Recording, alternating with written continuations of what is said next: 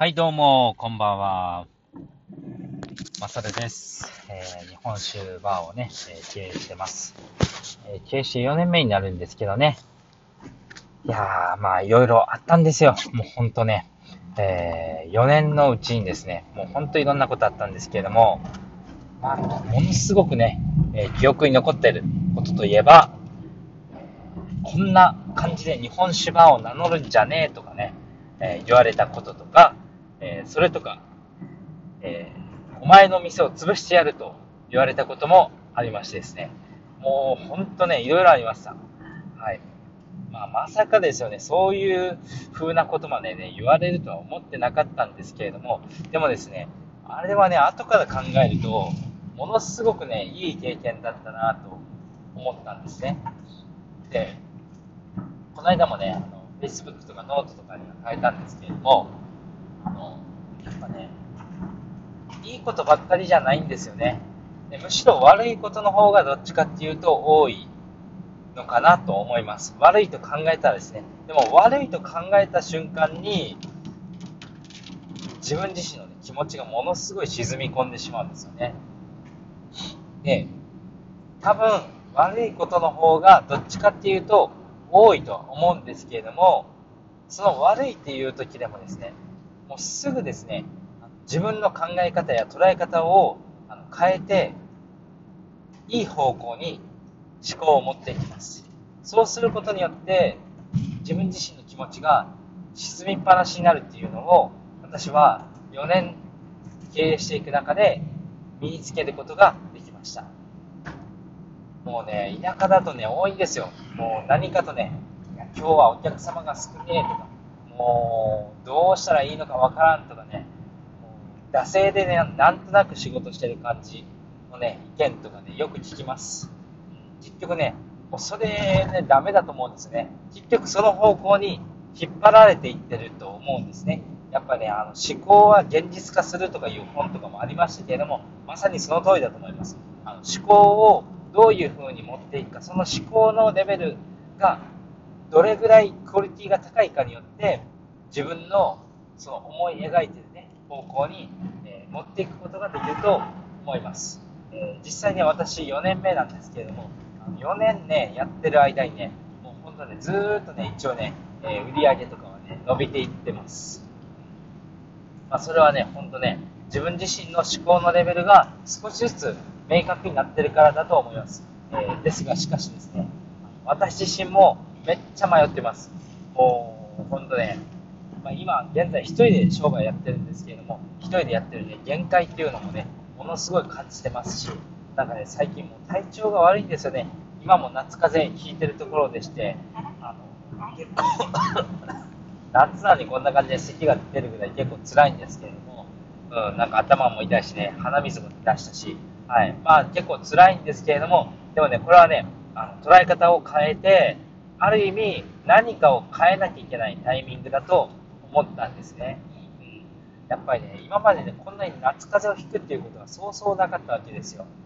原因不明です。うんでも抵抗力がなんか弱ってるんでしょうね。だから、そういう自分の状況を変えなきゃいけないと思ってるわけです。で、それを変えるために、じゃあどうしていけばいいかっていうと、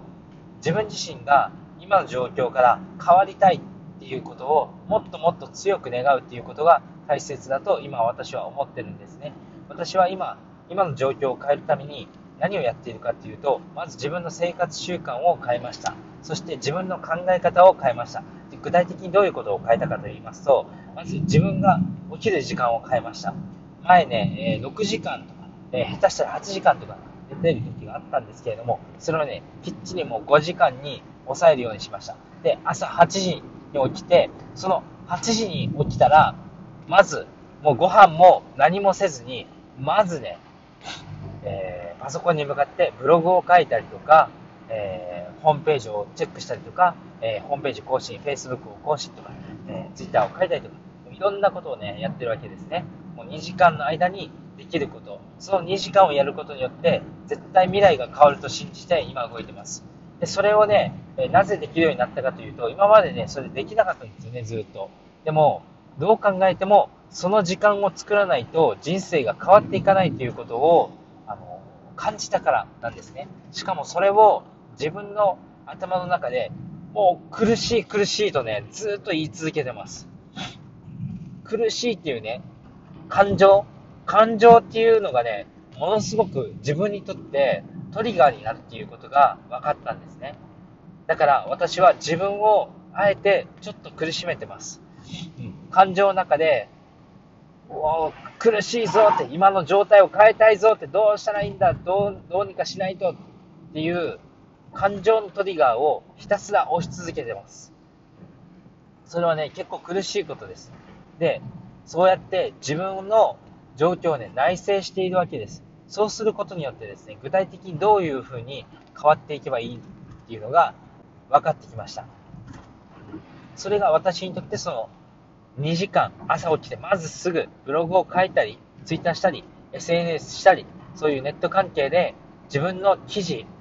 専門性をアピールするようなことを書くということを始めました。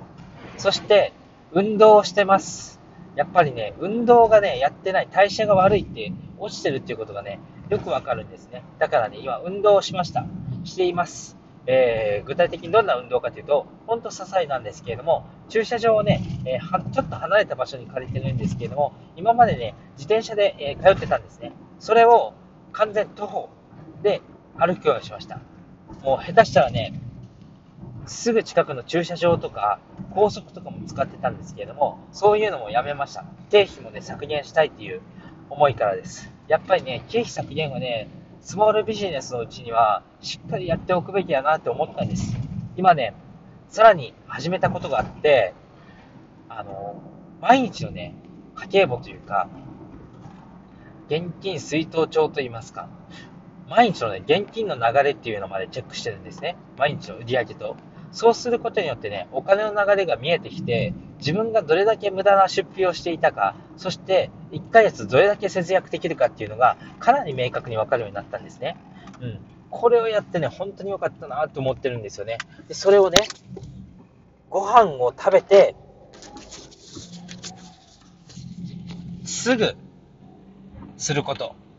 あ、あの、お店に着いてからね、お店に大体1時から3時、えー、仕込みとかでね、前後するんですけれども、で、その時間について、まず、えー、やるようにしています。自分の昨日の出費、売り上げなどを書いて、で、総額、いくら出費と収入があったかっていうのをチェックしてるんですね。もうそうすることによってね、もうお金の流れがね、一目瞭然です。やっぱね、お金っていうのはね、ほんとね、バッチリチェックしないといけませんね。うん。で、今ね、ほんとそれをやってることによってね、かなりね、自分の、えー、自由なお金とかもできるようになったんですね。ぜひともですね、えー、今日お話したことは、今、現状を迷っている方、そして飲食店経営している方、えー、おすすめでございます。私はね、こういうふうなね、もうちょっと難しいこと、ちょっと哲学的なこととかでも大好きでして。まあ、そういうこともね、えー、このアンカーでは配信していきたいと思いますので、ぜひともこれからもチェックしてみてください。それではまたお会いしましょう。